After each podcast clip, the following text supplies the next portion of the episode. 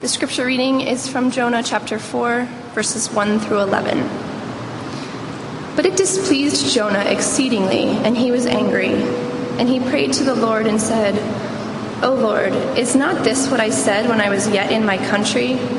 That is why I made haste to flee to Tarshish, for I knew that you are a gracious God and merciful, slow to anger, and abounding in steadfast love, and relenting from disaster.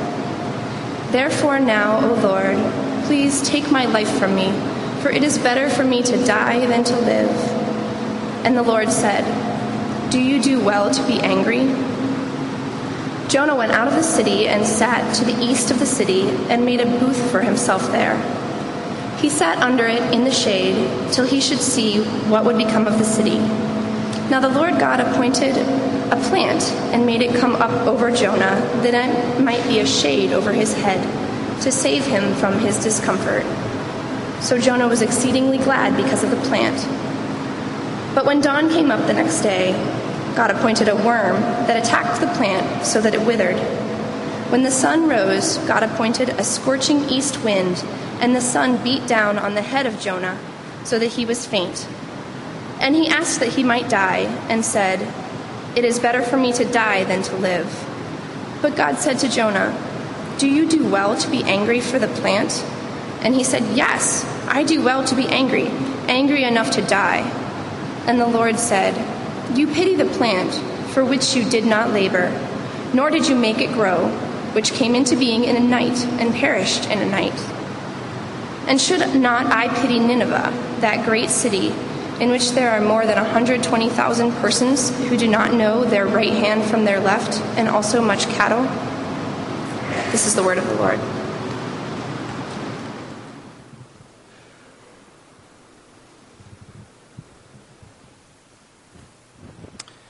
Good morning. So, back when I was in college, my junior year in college, I went on a uh, spring break trip with a bunch of friends um, to the beach. And the, the, like a lot of uh, a lot of, lot of you, you've probably had this experience where the trip quickly becomes about pranks and practical jokes that you play on each other. And you know, I've had a lot of practical jokes played on me. Uh, I was an RA one year, and I, I, have I've been pennied into my room where they take pennies and put them between the door frame, so you're stuck in. I've had the 55 gallon trash can full of water leaned up against the door, and knock on the door, Bradford opens the door, water. I mean, you know, you can imagine. Um, but here's this is probably this the spring break trip provided possibly the best or possibly the worst uh, prank I've ever had played on me. So the week was characterized by us doing things like putting fish in other people's beds and showers, putting buckets of water over doors. You got the picture, right? So um, a couple weeks after this, you know, we fast forward after the trip. Trip was fun, trip was over, and we get to final exams. And final exams, everybody's stressed out, everybody's kind of sweating their spring finals. And so a friend of mine who had been on the trip brings by a plate of brownies. Right? You can see where this is going, right? So she brings by a plate of brownies and um, drops them by my room, takes them by a couple other guys' rooms. And um, me being me, me being male, don't say you haven't done this before. I ate them all.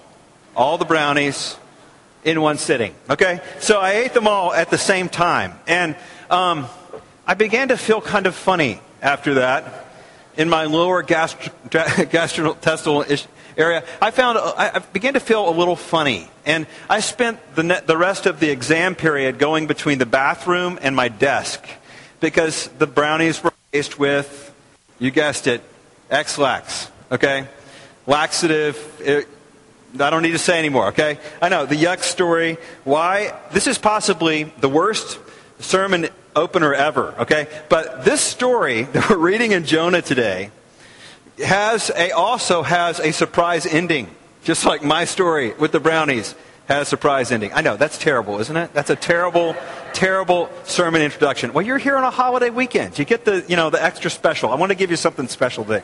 Um, and, you know, this should have been a great story. This should have been uh, the story of Jonah. If it had stopped at the end of chapter 3, would have been a great story. It would have been a delicious ending to the book of Jonah.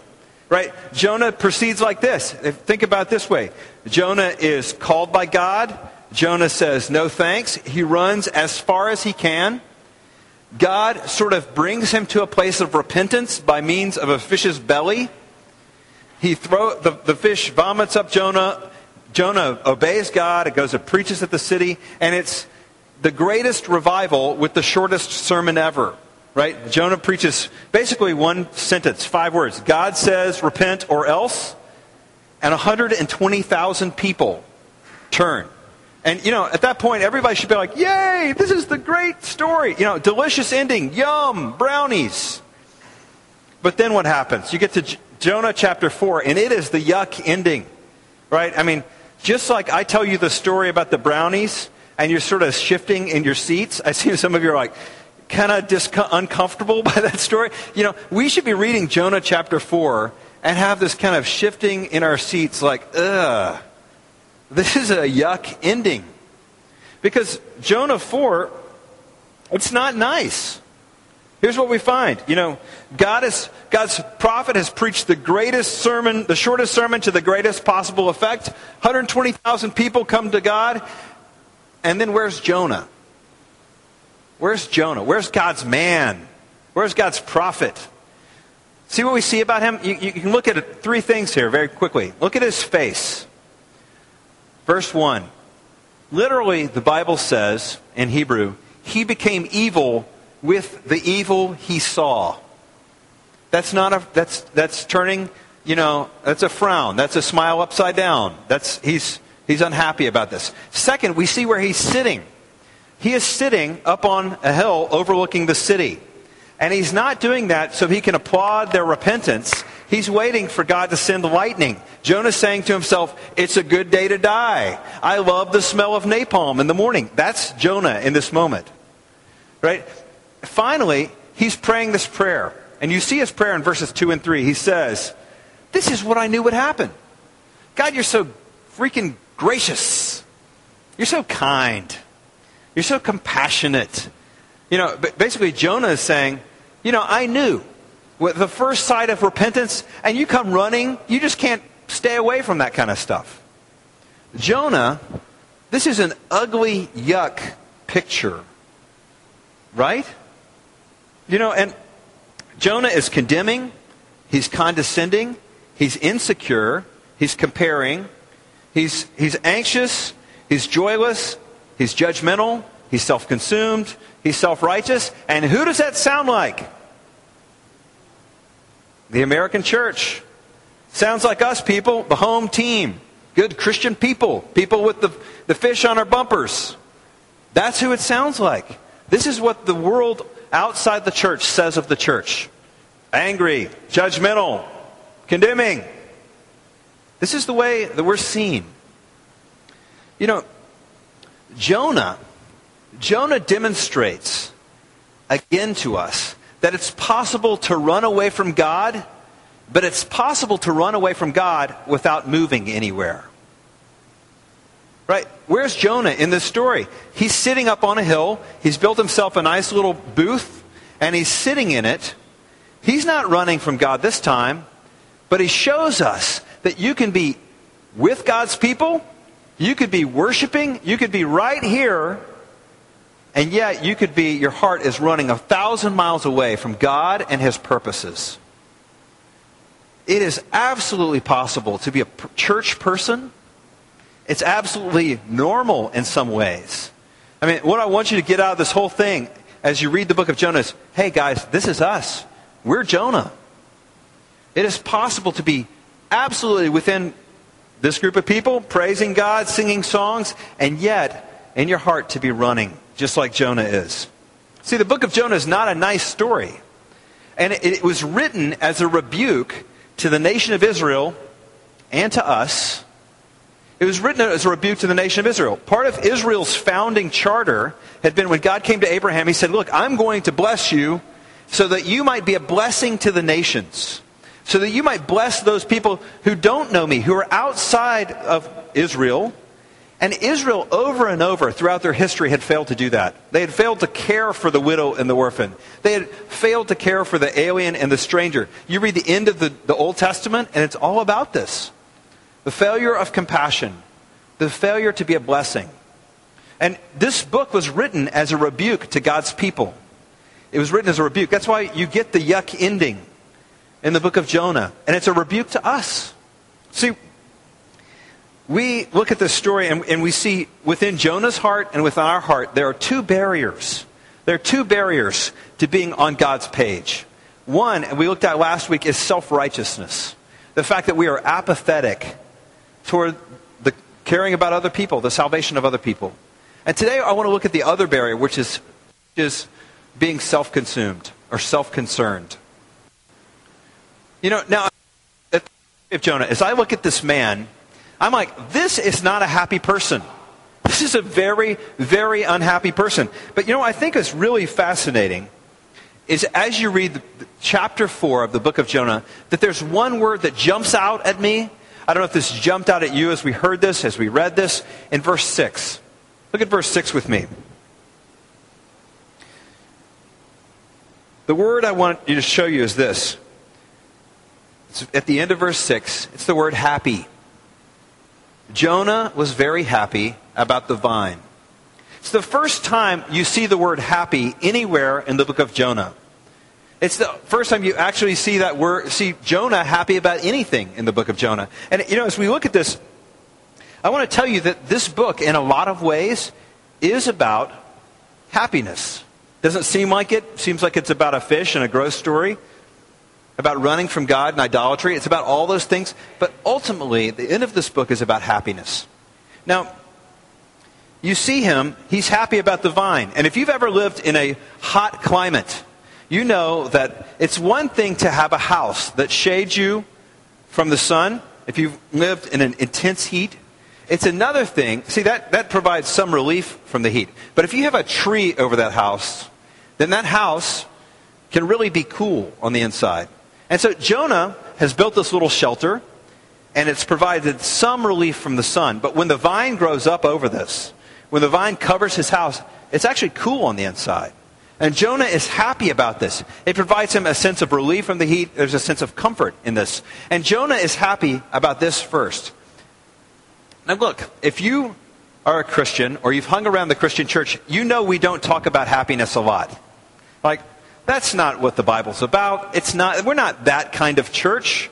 This isn't the Joel Osteen church where God is out to make us all rich and fat and happy. We don't believe that, right? We're, we're, we, we're wise people. Happiness, no. The Bible, the Bible, you know, tells us that God's not out to make you happy. He's out to make you holy. You know, we, we, we know this. We talk about joy. Joy is something else, so we can kind of qualify that.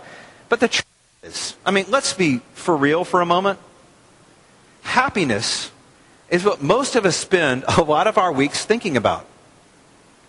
I mean, isn't happiness something that we strive for? Isn't our nation sort of built on this premise of life and liberty and the pursuit of happiness?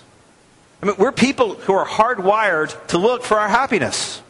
You know, and think about the things that you find happiness in. You have a good hair day. I have a good head day. Right? Your team wins. Your fantasy basketball team is pulling ahead. You know, you get a parking spot on Market Street. Who knew? You know, you, you, your golf handicap is low. Halladay pitch, uh, pitches a perfect game. You know, these are the things we find happiness in, right? And we, we're constantly, we're like the shrimp boats that are out trawling, just kind of moving slowly through the water with the big nets down, just trying to pick up some happiness. That's all of us. That's what we're doing all the time. We're looking for it. But I was struck recently by what an unhappy group of people we are. I went to Haiti last month with our team here from Liberty, and we, would, we were walking around a lot of places. We, we went and visited with a lot of people, and, it, and we had a group of us that were half Haitian. There were Haitian interpreters and our American team, and some other folks who are from the United States as well. And we're walking around and I, I just was really struck looking at the Haitians and the Americans together. You know, it was, it was really fascinating. the Haitian people, for all of their intense suffering, are actually a pretty happy people. Americans, by contrast, when you look at us and we're not like immediately engaged with you, we look kind of sour. You know, I was amazed, like looking at the Haitian people, they smile so readily. We all look like we're UN inspectors. You know, we're walking around with our clipboards and we're looking around, kind of critical, kind of like, no, this is not, it's not measuring up. This is not measuring up. And it was just striking to me how Americans, many of us look like we're critical and we're unhappy.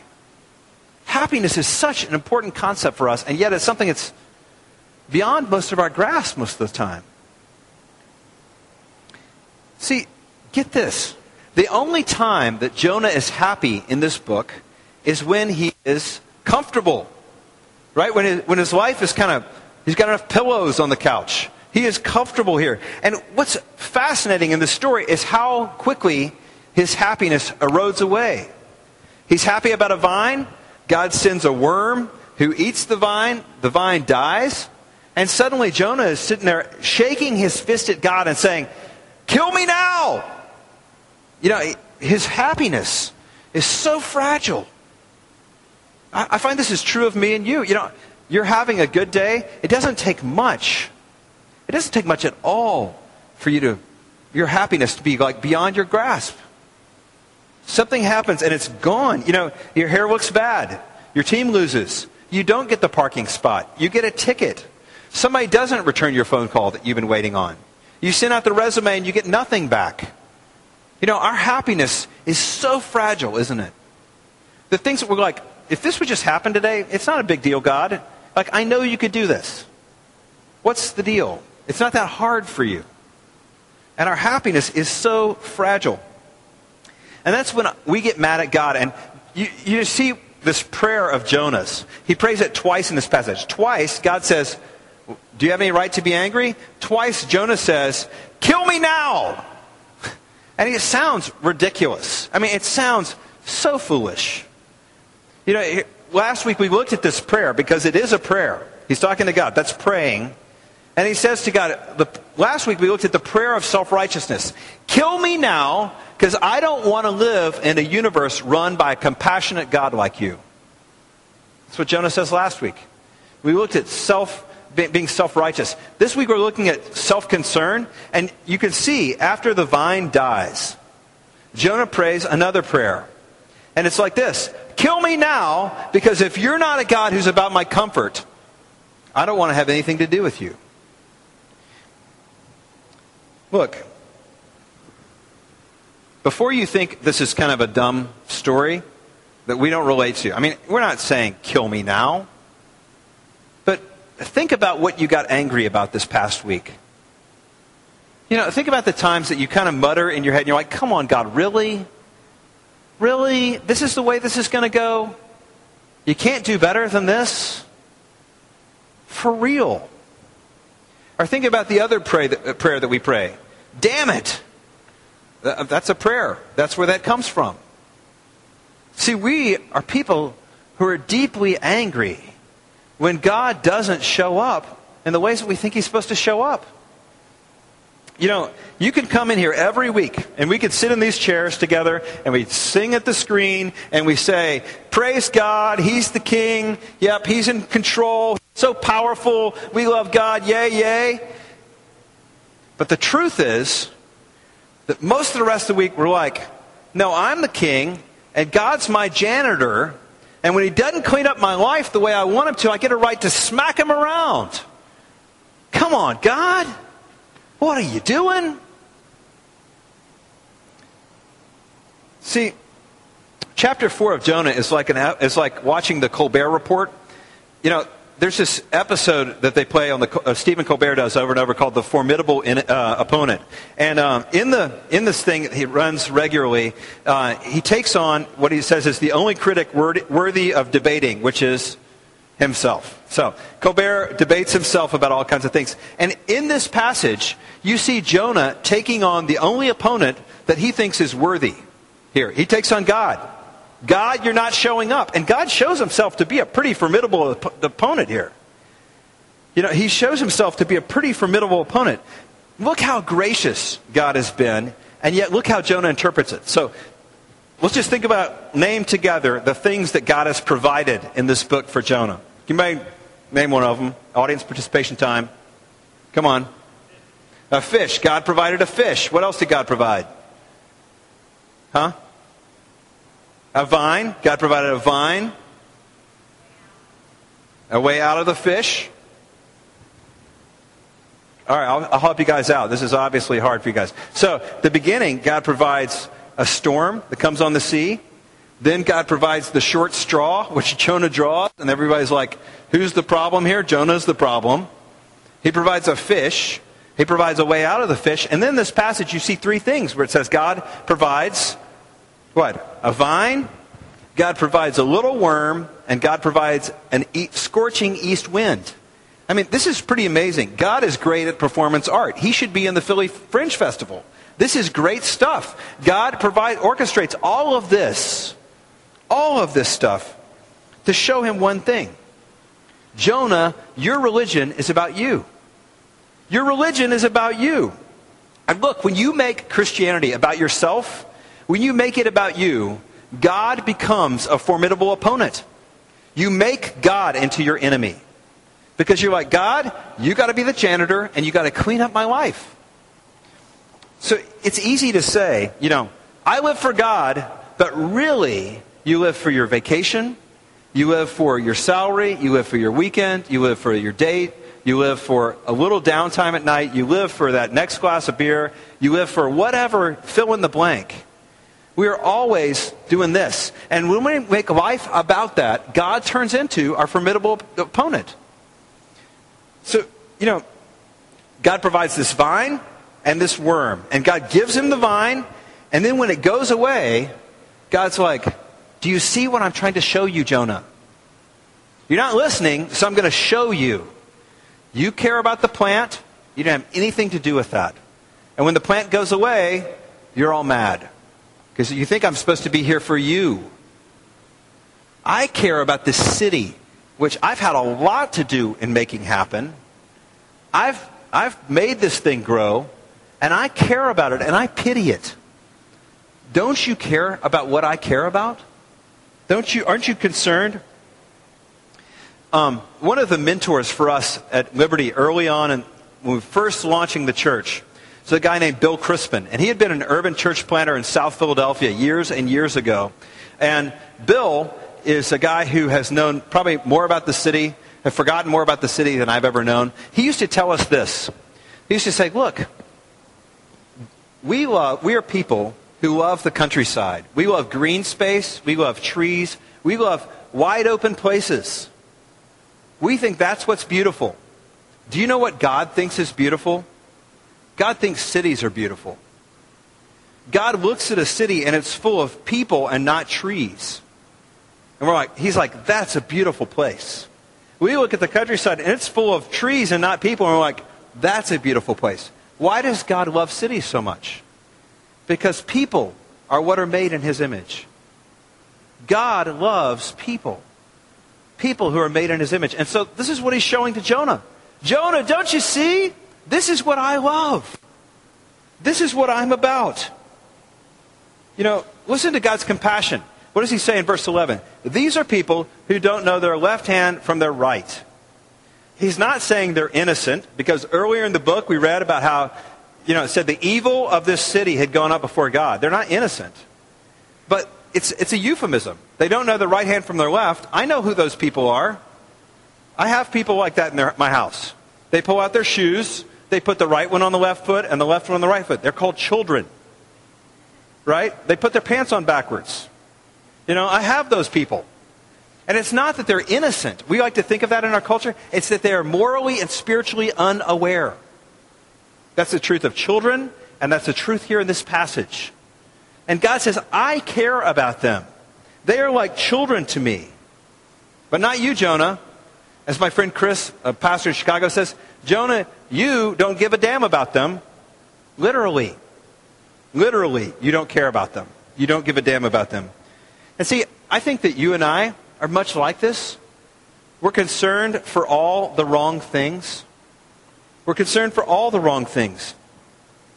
You know, there's, there's one writer, uh, this guy, uh, Richard Foster says in his book, The Freedom of Simplicity, he says this Today there is a heretical teaching that absolutely plagues the American church.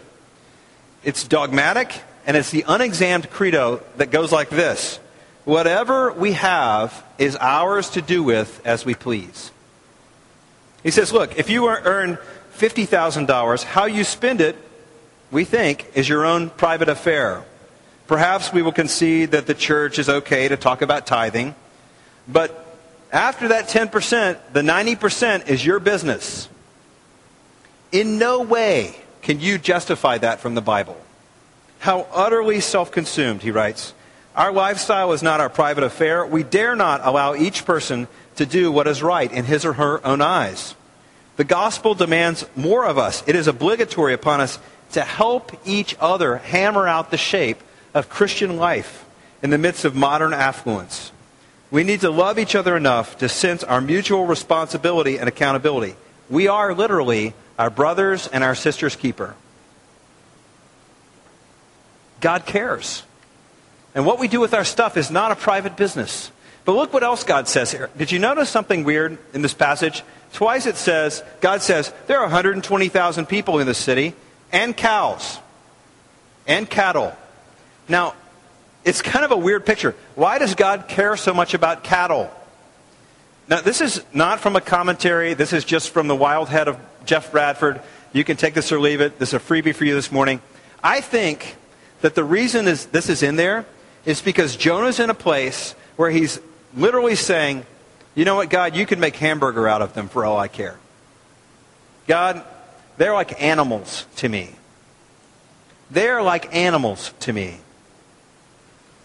See what, see what Jonah's doing and what we have to do? To be, to be self consumed with our faith, you have to do two things. With God, you have to say, God, I'm the king, you're the janitor. And with other people, you have to be able to say, you know what? They're more like animals than people to me. I don't care. They're just like cows. Make them into hamburger meat for all I care. See, can you read the sign of the plant and the worm? These are pictures not just for Jonah, these are pictures for us. pastor friend that I have speaks this way about the gospel. He says, Look, God is like a tornado. God is like a spiritual tornado, and He sucks you in. He brings you in in order that you might be spun out, in order to spin you out. And we're, as Christians, we're like people, we're people who love to be brought in to God.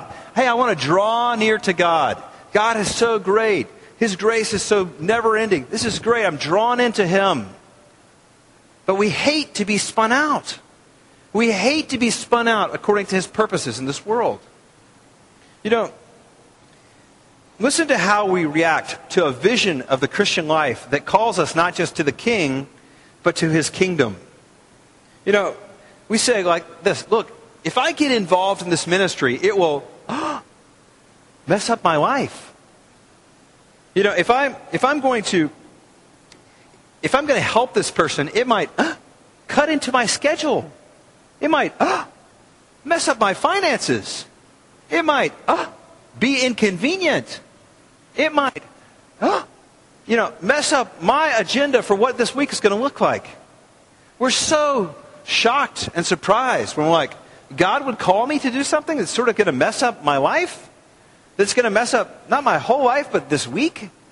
Come on. Come on. Look, God is at work in your life. He is not healing you, blessing you, or working in your life for your own good. God doesn't heal you except for to help make you a healer to other people. God is not blessing you except for that you might be a blessing to other people. God doesn't fill you except for that you might go and fill his, this earth with his glory. You know, you can't grab hold of the king in, in your life and say, I want King Jesus in my life without also being pulled into and spun out in his kingdom process, his kingdom agenda, his kingdom desires for this world. You know, do you remember the, the green zone in Baghdad?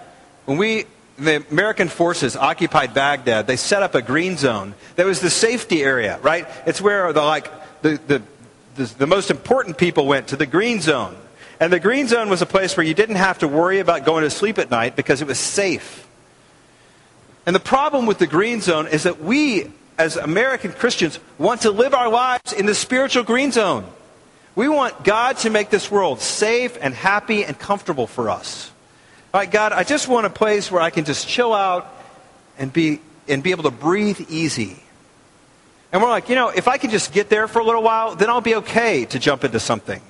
If I can just rest for a little while. And God's like, you know, no, I've got bigger purposes. Jonah gets spit out of a fish, and God's not like, hey, go take a nap for three or four days, go take a little sabbatical for three months, and then I'll call you back. God is a sending and a calling God. And his voice is ringing throughout our lives. His voice comes out of the scripture, it rings throughout our community, and do we listen to it? You know, as we look at this, you know, unless you get on the you get the fact that God is in your life to transform you to be an agent of transformation, then you're missing. You're missing such a huge part of what it means to be a Christian. God is not here just for your own comfort and benefit. Look, we live in a city of 1.5 million people. And Philadelphia is perhaps the most broken city, at least on the East, East Coast. Nothing works here. You know, our transportation system doesn't really work. Our political system doesn't work. You know, our education system doesn't work. Our tax system doesn't freaking work. Nothing works here. And yet, as Christians, it is so easy for us to be like, me and mine, me and mine, me and mine. This is just about me. Jesus is here to bless me. You know, nothing works here. And God is calling us. Brothers and sisters, God is graciously, repeatedly, generously calling us out of a life that's about me.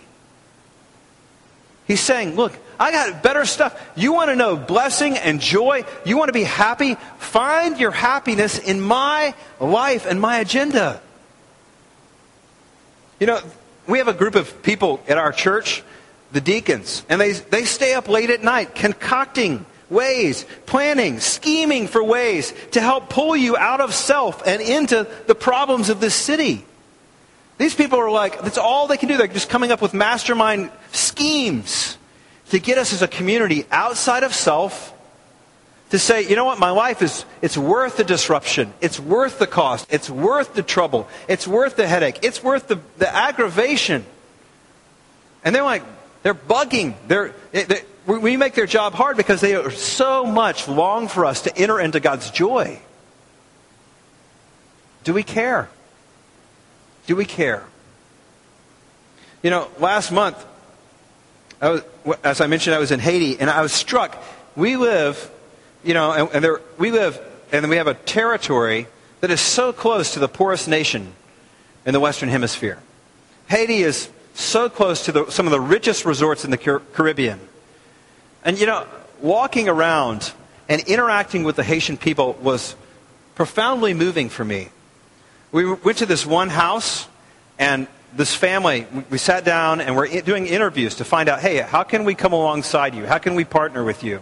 And we sat down, we're doing an interview with this family, and it's a family of a husband and a wife and six boys. Man, sounds really familiar to me. And so I'm holding the baby while we're doing the interview, and the baby's nose is running, it's got a bronchial infection, and it's very clear to me that this baby will not be alive when our team goes back in October. And I was struck. I was like, God, it was so hard to get me, into, get me to Haiti. You know, the director of the mission came and met with us, you know, tried to convince me to go. These guys have been bugging me about it for a long time. And I'm finally like, okay, okay, okay, I'll go. And I get down there and I'm like, yeah, this is exactly where I need to be. You know, are we being caught up in God's kingdom purposes? And some of you this morning are like, oh, good. You know, I got, I got the secret joker in my hand. You know, I can trump this whole hand, that Bradford, that you're playing at me this morning. You're throwing aces, but I got a joker. I got the trump. And what you're saying is, I don't have time. Look, I'm in school. I got plenty of stuff going on. Do you know how many kids we have? You know, you're like, I got crazy job. I'm trying to get into school. I don't have time for this kind of a sermon this morning. And I would tell you that God is not after so much your time, your commitment. I'm not trying to get you to sign up on a piece of paper today. I'm not trying to get you to do anything today. I'm asking you to submit your will. Because submitting your will is way more significant this morning than like signing up for something. You can sign up for something and get the Bradford guilt trip off this morning off your back. Got that monkey go away. God is calling us to be people who submit our wills to Him and say, God, it's not just about my comfort. It's not just about my happiness for this week. Let me tell you a secret. I'm riding home on the plane from Haiti, and I'm writing in my journal, and I wrote this phrase I am happy.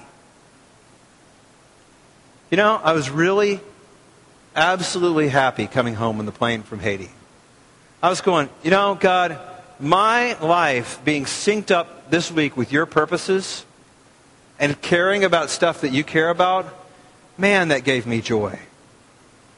And I was flipping back through the other parts of my journal and just reading days when I'm kind of self pitying. I'm like, yeah, I got the Philly beat down week. You know, life's just not working the way I wish it was. And I was just struck. God is saying, look, you want the king? Pull into his kingdom, his kingdom purposes. He's drawing you in to spin you out. One more word before we close. It's this that you also, on the flip side of this, can't buy into God's kingdom purposes without having the king. See, some of you this is your job. You're like, man, I'm a social worker, I'm a architect, I'm a realtor, I'm, I'm, a, a, I'm want to move up in politics. I, I, I have designs on the city. I want to change this place. Yeah, rah, rah, Bradford, good sermon this morning. We need to change this city. And you're like, yes, I know all that. Yeah, I'm, I'm, I'm down with kingdom purposes. But let me tell you this unless you have the king in your life, you might as well just get in line. You are following up in line for the same burnout that everybody else before you has gone. What makes you so special? You and your kingdom vision, your, your vision for transforming Philly?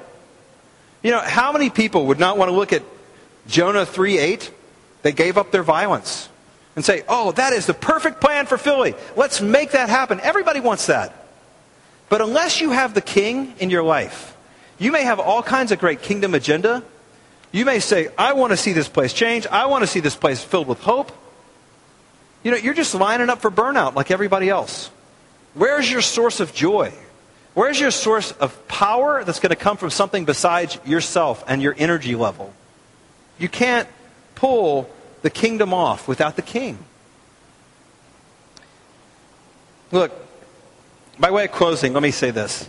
Christians, we may be the only radicals left you know, if you go back, what was the great generation of radicals in the last century? Right? The 60s, right? And you go back and you listen to the songs of the 60s, and sometimes I can just laugh. I mean, don't they sound a little syrupy and like utopian and like everything's going to be okay? And, you know, there's this song like, if I had a hammer, I'd hammer in the morning, I'd hammer in the evening, I'd hammer out justice all over the land. Yeah, yeah. You know, every, and we all look at that stuff and we're like, that is so silly. How syrupy, how naive. But Christians actually may be able to be the last true radicals left. Because we hear those songs. You can hear those songs, those songs of radical vision and utopia. Hey, God, you know, we, we look at this and we're like, you know, everybody's like, God, I wish this would happen, but nobody's making it happen. And we're in a place of cynicism and despair. But Christians listening to those songs can say, I know that those songs actually have some truth to them. See, we know the once and future king. We know the king who says, I am coming to make all things right, and there will be a day when there will be tears wiped from every eye, when what is unjust will be put right finally and fully and completely. And we're people who say, I know the end of the story. And therefore, we're people who actually can hear the music and say, yeah, I could pick up a hammer and hammer in the morning and the evening and hammer out justice. and hammer out freedom. How is this story going to end? You know, I was an English major in college, and I love the book of Jonah because it's the perfect literary ending. It's the perfect literary ending. You're left with God saying, Shouldn't I pity the city? Shouldn't I care about these people? They don't know their left hand from the right hand and they got lots of cows. And that's the end of the story. It's masterfully written. There's no conclusion. There's nothing said at the end like, and Jonah did it. You know why? Because this is the choose your own adventure ending. As a kid, we re- I read all these books, and they were called Choose Your Own Adventure, and you could pick what happens next. And, you know, it said if you want this to happen, you go to page 12. If you want this to happen, you go to page 140. God allows us, as He brings this word to us, self consumed, self righteous people, and says, How are you going to end this book? What happens? See, you and I, we're Jonah. What is God's next move? What is Jonah's next move? What is God going to do here? What is God writing with your life? What is the story that He is writing with your life? Because you get to write the next page. You get to say what happens next.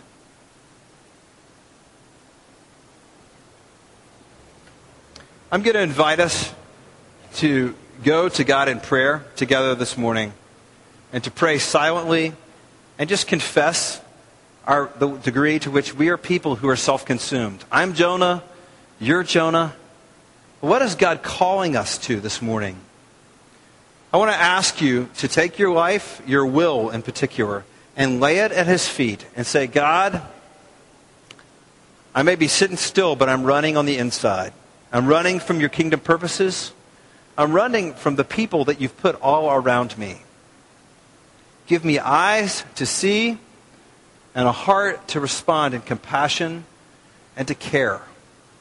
Let's go to the Lord in prayer together, and I'll lead us to God's table in a moment.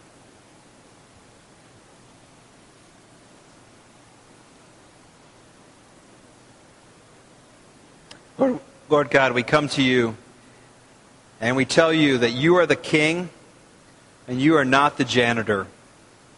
And we lay aside, Lord, the ways that we have manipulated you and been angry at you this week. The ways that we have tried to make you into, we've made you into an opponent because we don't think you care for our happiness. Lord God, teach us to find our happiness in you and your purposes. Lord God, we come to you and we confess ways that we have turned people into cattle and that we don't care anything about them. Lord, we come and we ask forgiveness, Lord, for not caring and loving for what you love. We pray, Lord, that you would take our lives and turn them inside out. We pray that you take our church and turn it inside out. We pray you take our home meetings and turn them inside out. We pray you take our schedule and turn it inside out. We pray you take our finances and turn them inside out. Lord, realign us. We confess the ways we've made Christianity about our comfort. And we pray, Lord God, that you would help us to enjoy being brought in, spun into your purposes, that we might be spun out into this world. We pray, Lord God, that, Lord, we would grow in people who love what you love and serve where you call us to serve. We pray this in Christ's name. Amen.